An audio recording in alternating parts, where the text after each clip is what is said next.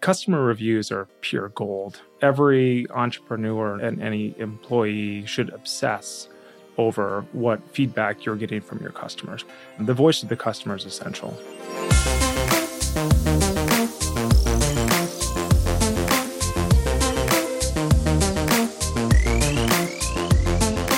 Hello, welcome to Shopify on location. I'm Shuang Esther Shan, coming to you from our space in San Francisco. Why is it that the coffee you make at home never tastes as good as the cup from your favorite cafe? Well, Jake Miller has the answer. You don't have the right setup. To bring that coffee shop experience home, Jake started Fellow in 2013. Since then, he has redefined at home brewing by creating kettles, grinders, and steepers that perform better while looking good on your countertop. Jake is here now to talk about how to run a design focused business and how the Bay Area's love of coffee fueled Fellows' growth. Jake, welcome to the show. Well, thank you for having me. Excited to be here. Very excited to chat with you. At the time that Fellow started, there were a lot of people making kettles, grinders, what have you. But what made you feel like there was something missing in the market?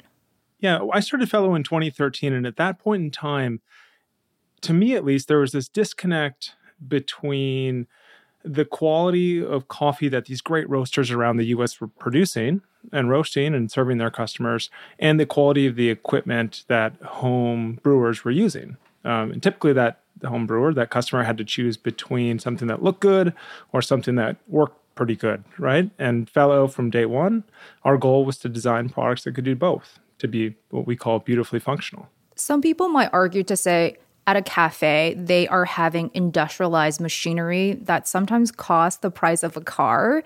And how can you even start to compete with that when you're trying to brew coffee at home?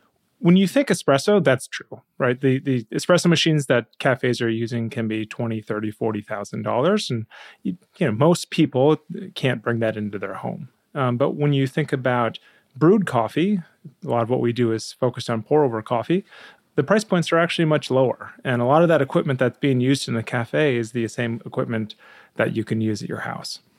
So there's a rich coffee scene in San Francisco. I personally love walking through different neighborhoods, checking out different cafes. How would you describe the local coffee scene? Oh, we're lucky.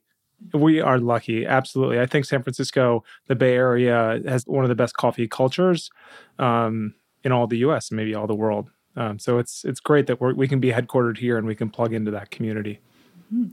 And how does the home brewing experience plug in being a company that's based in a place where there's rich cafe culture and you're creating a company that actually takes people maybe out of the cafes, but more so into their own homes? I don't think you have to pick, right? I love going to cafes, but the reality is still nine out of every 10 cups are still consumed at home. So, Fellow tries to make those nine cups that are made at home really dang good. I think it's also really fun because you have so many local roasteries that you can pick up beans from and then start to experiment and hack your brewing setup at home. Yeah. Yeah, we're blessed with incredible roasters in the Bay and and certainly the position that we're in as a brand, you know, we curate and sell coffees and we're able to taste hundreds of coffees from around the world and and offer kind of our favorites to our customers.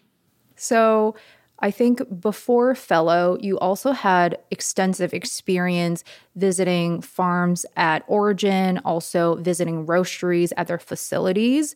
So you could have easily entered more towards that roastery realm, maybe starting your own coffee brand, but instead you took this product route.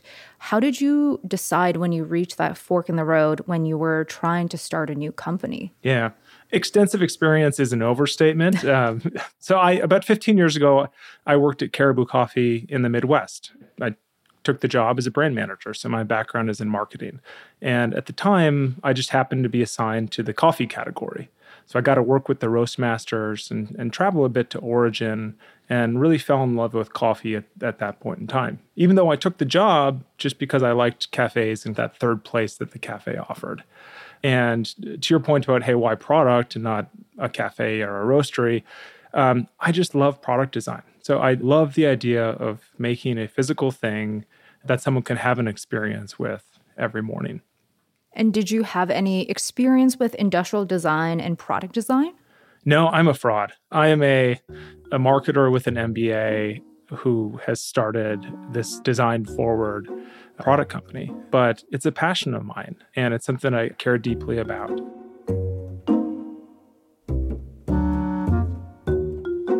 So I started fellow out of the D school at Stanford.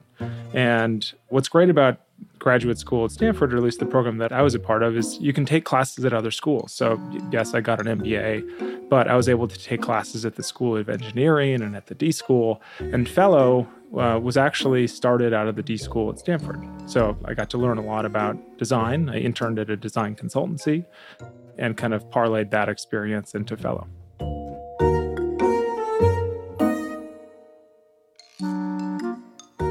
I think that's also really good encouragement for anyone who has an idea or sees something that is missing in the market and they can actually chase after their idea, even though maybe for their undergrad or for their career, they weren't necessarily in that particular field to begin with. Yeah. I think really smart people make bad entrepreneurs because they're smart enough to see all the reasons why they shouldn't pursue their idea, right? And I thankfully I'm just stupid enough to believe that I could have pulled it off, right? And I said, hey, I'm going to try to figure out how to make a physical thing and, and sell it to people around the world. You need that optimism to fuel the beginning because if you shot down all of the ideas, then nothing would have started. Yeah, optimism is probably a better word than stupidity. but yes, I was I'm, I'm an optimist who believes a lot in what we can accomplish as humans. Yeah. Well, you're very humble because your ideas are actually loved by a lot of strangers. They backed your projects on Kickstarter and crowdfunding without actually seeing or testing out these products to begin with. So, how did you distill your ideas, the designs into those campaigns that actually spoke to strangers on the internet? Kickstarter played a huge part in Fellow's origin story. Fellow wouldn't exist today without Kickstarter. So I mentioned the D School at Stanford. There's a class called Launchpad. And the idea with Launchpad is you go from idea to kind of company in 12 weeks. So this was my second semester of second year of grad school. As you know, I had this choice of like, do I take a job or do I try to start this company? Um, and I said, hey, I'm going to go for it. And I'm going to put this product on Kickstarter. It was the Duo Coffee Steeper, is the first product I'd ever designed. And if it gets funded, I'm going to go for it. If it doesn't, I'm going to take a job. Uh, it got funded. So in 30 days, we raised uh, about $200,000. Um, and that gave me the confidence to say, let's go. What people don't understand is that making products is really hard. And the reality is is it took about 18 months to deliver those Kickstarter units and cost me $300,000 to deliver on a $200,000 campaign. People think my campaign is backed success like let's celebrate versus that's actually a moment of stress starting. You actually have to like make the product happen now. Yeah. Yeah. Delivering on the Kickstarter campaign for me was that uh, master's degree in engineering and product design and development, right? It was almost two years of my life trying to figure out how you make something um, and just kind of this very real reality that physical products are hard. And very interested and intrigued to dig in deeper into that production process and also finding the right manufacturers. But before we get there, I wanted to talk a little bit about the design because Fellow is known for that. As someone who works at Shopify, we love talking about gear. There's designated Slack channels about brewing coffee at home, and there's so many fans that choose Fellow. So, for our listeners, can you talk to us about design and the philosophies you have when approaching each of the products? Yeah. At the highest level, we aim for what I call being beautifully functional and uh, beautifully like we want to make objects that are sculptural. We want objects that people want to display in their countertop right? You know, our products are sold in the new york museum of modern art. You know, all the kardashian sisters have them right? They have them because they think they're beautiful products.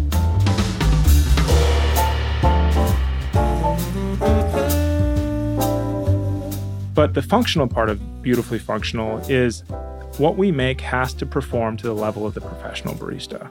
I think six out of the last seven world brewers champions actually used a fellow product in their routine.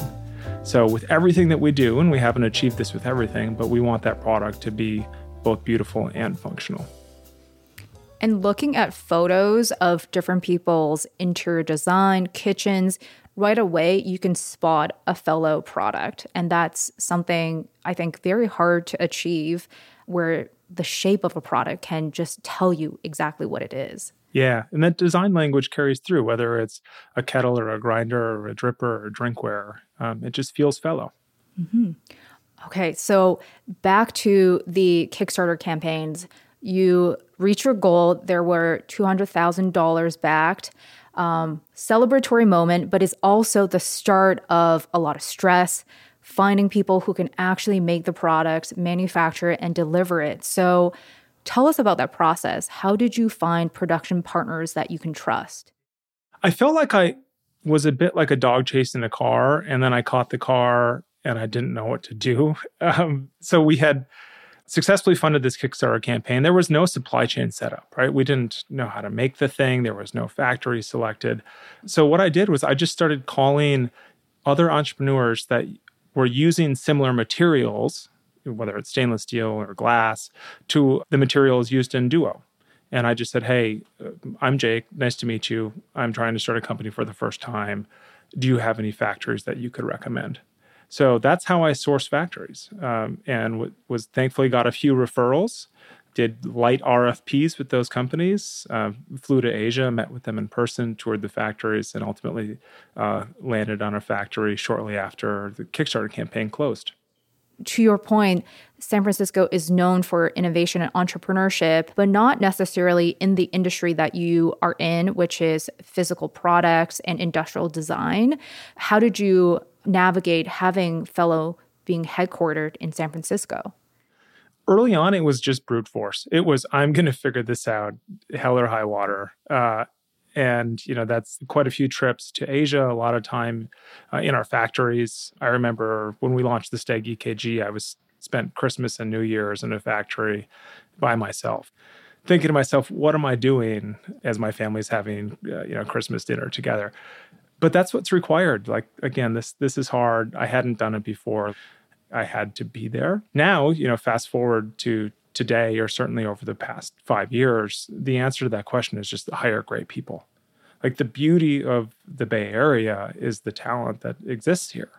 Fellow is now a team of about 100 people. We have an R&D lab here in San Francisco.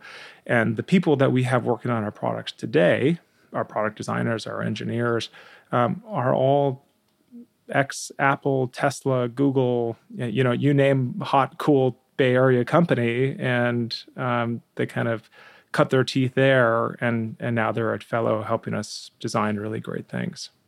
That's extremely cool to hear about how you're tapping into the local talent pool.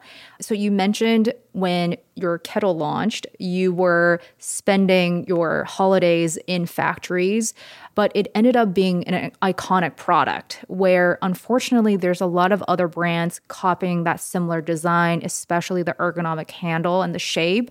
How have you tackled the copycats and other people mimicking your designs? As a designer, it drives me mad. Like, how do I deal with it? Like, I go into a closet, shut the door, and, and scream as loud as I possibly can. These people are are really just kind of stealing what uh, we've poured our, our our heart and soul into.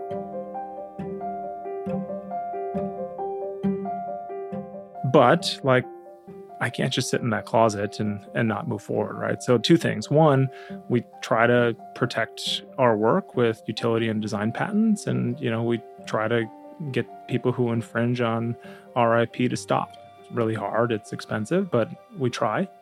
And the other approach is like we're just to not stop. We're to continue to out innovate and we're going to continue to launch new products. And those that are simply just copying what we're doing are always going to be two steps behind. And it sounds like you are tackling different parts of the at home brewing setup and tackling different equipments and gear. Do you think Fellow could have existed elsewhere in another city? And would that even be possible? Because you do have that talent pool, you do have the atmosphere and the drive and the inspiration from this innovative space. I don't know. I, but I feel very lucky that you know I happened to go to school in the Bay Area. I happened to start the company here after graduation. I really think San Francisco has has helped us um, accelerate what we've trying to do. And the other side, which we kind of hinted at in the beginning, where the local coffee scene is stellar and uncomparable to other cities, where it also is a genesis for another arm of the business where you have a coffee subscription. Tell us how that has also helped Fellows growth. Our mission is to help you brew great coffee at home. And to do that, we need to have great products. And over the last 10 years, this is our 10th year, we're celebrating our, our 10th year in July. Uh, we've built out a portfolio of products, and you know, you're now able to go from bean to cup of coffee with only fellow gear. So the gear stuff, we're in a good spot. But what we found, especially in the last few years, is even if you have the best products in the world, if you're buying and brewing bad coffee, you're going to get bad coffee. You can't make bad coffee taste good just because you have a good grinder. So if you go back to our mission, we want to help you make the best coffee at home. We felt like we needed to step in on the coffee side. So what we do now is we partner with roasters from around the world. Uh, we have a team of three Q graders, which is kind of like the SOM equivalent in coffee, who taste hundreds of coffees a year. We pick our favorite coffees and then we sell those coffees to our customers. So that's the gear part the coffee part, and then we're trying to layer on the education part uh, and teach people how to use our stuff and give them recipes and help them create. Very excited to talk about the education component as well as your patent experience and expansion plans. I'm joined by Jake Miller, the CEO and founder of Fellow. By the way, while I have your attention, do us a favor take a moment and subscribe to the show. Let us know what you think by leaving a review. Thank you you actually have seven patents of different products. What advice do you have for founders who are going down this path? And what did you wish you knew before starting all of this? Advice on the IP side specifically is find great counsel. You know, it's important that you protect the work um, and your original ideas and, and do what you can to to protect that work, uh, both in the U.S. and and abroad, depending on where you're going to sell and where you manufacture.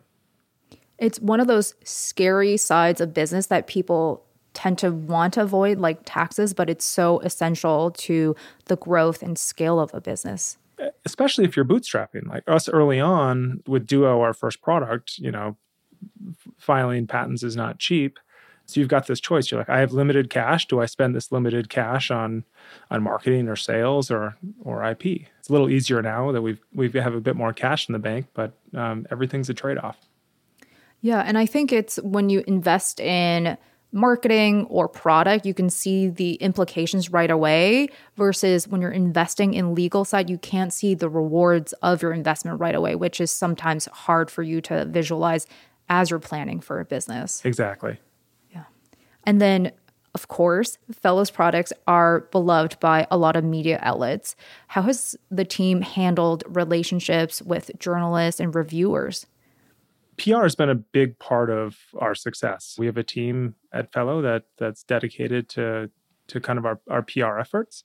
Again, we especially the first nine years just didn't have a lot of cash. We didn't have big budgets to acquire customers. So we needed to get coverage. We needed to get that free media whenever possible. So, on the flip side, Fellow's reputation is also very much helped through customer reviews. How do you make sure it's super easy for someone wanting to leave a review? And how do you manage relationships with influencers and customers alike?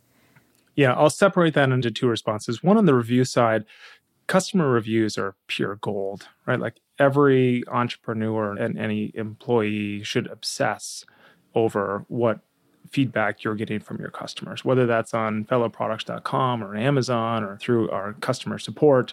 The voice of the customer is essential. You know, we're weekly as a company reading the feedback that we get, both the good stuff and the bad stuff. And then, you know, our product team translates the bad stuff into product improvements.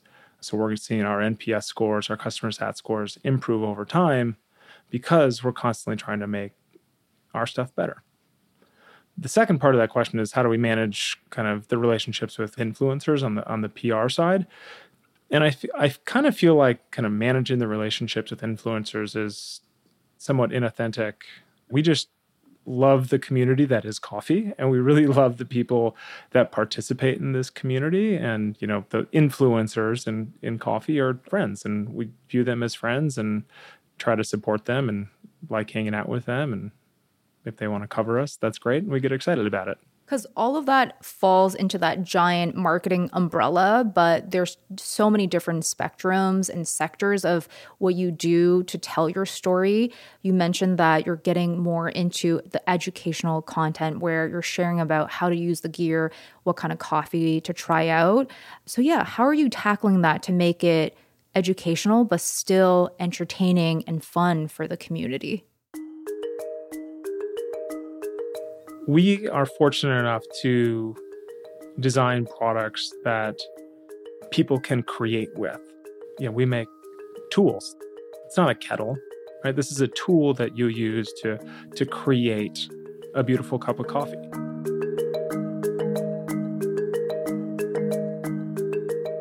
And what's fun about that, just like cooking, baking, mixology, is that there's a process and there's education and a learning curve. So we get excited about kind of plugging into that and being a part of that customer's journey um, to the ultimate goal of you know an incredible cup of coffee. I also think you're in a very intimate relationship with these customers, right? They're using it every day through rituals. They're seeing your products every day in their kitchens. So any kind of performance that is like not to their desire is very acutely known because they're interacting with these products so often. So it also puts you under a microscope. And what a blessing, right? We get to design products for identities. Like people are obsessed with coffee you know and and with that comes the the good and the bad right that becomes hey fellow is an integral part of my morning experience right and that it's so so cool to be able to design for for that experience and for that passionate customer. But with that, as you said, comes the passion when things don't go perfect, right? I, have never written a thousand word complaint about a toaster, right? And we we've received thousand word complaints about our grinder, right? And I just love that we design in a space um, where we can have people that are that passionate about what we do. So we talked about PR, we talked about reviews, and also creating content for this community, these are not necessarily large campaigns or huge marketing investments. What are some of the experimental channels or campaigns that you've recently done that have been really impactful for Fellow? We have two retail stores. Uh, we just opened our second retail store on Abbott Kinney in Venice, California. And thinking about kind of a successful campaign, we held this big grand opening launch event. And it, it, was hey we are gonna you know give away a few free products and come check out some of the new things we're working on. And we had hundreds of people rsvp to this event. It's this you know small 600 square foot space but just to have hundreds of people show up on opening day brew coffee together and just have a great time. Like it was a pretty special moment and activation for our brand and our marketing team it also sounds like it's a hub that will have a lot of butterfly effect on the brand as well. People who might not know Fellow before in the area, friends of friends, like they have a new exposure point to the brand. Yeah, exactly. And hopefully that exposure point can be more than just, hey, I want to buy a kettle, right? Our products are sold at fellowproducts.com in Williams Sonoma, Crate and Barrel, you know, thousands of cafes and roasters around the world. So like you can find our stuff.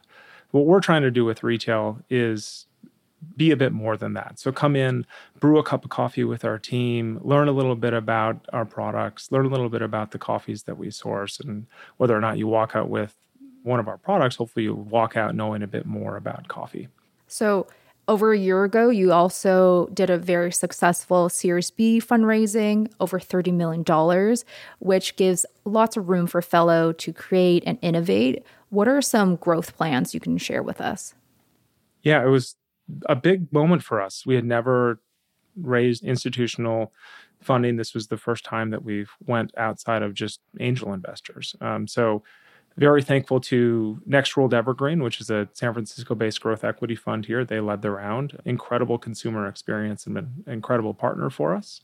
One of the big reasons why we picked Next World is that the proceeds from that Evergreen fund are reinvested into arts equality and the environment. Um, so feel like we've got a strong partner there. Now our challenge is to say, okay, we've got $30 million. What do we do with it? And we talk a lot internally about building a 100 year company. So that $30 million is going to hopefully fund that 100 year company. So big investments on the product and R&D side. We've hired uh, about 50 people in the last 18 months. Um, so doubled the team size uh, and working on a bunch of cool stuff uh, at the R&D lab about two miles away from here. Also making big investments in distribution. Our goal is to be a global omni-channel brand. Um, so we want to sell online and in store around the world in, in most major countries. So lots of investments behind the scene on trying to make that happen. And I guess for yourself personally, tackling the challenge of being on Kickstarter is very different in terms of mindset when you're running a company that has huge plans of expanding and also this resource financially from investors. How are you adjusting yourself when you're thinking about where to bring Fellow to next? I've been in the same role for 10 years and it's looked wildly different every year since year one. And I think in the last year, it's been the biggest change for me personally, right? We now have a board of directors. I could technically be fired. I think a lot more about longer term strategy, people and culture, cash management, where Jake seven years ago was in the factory trying to figure out how to make stuff. But that's exciting for me. Like my job is new every year and and I'm excited for this new challenge and kind of trying to figure out if I can lead this company through the next stage of growth. Well, we are very excited to see how you and Fellow will grow in the next chapter. Thank you so much for being here, Jake. Thank you, Shuang, and thank you, Shopify. That's Jake Miller from Fellow. And thank you for joining us on Shopify Masters. Our show is produced by Megan Coyle and Gogo Zoger. Our engineers are Matt Schwartz and Miku Betlam. Benjamin Gottlieb is our supervising producer, and I'm Shuang Esser Shan from San Francisco.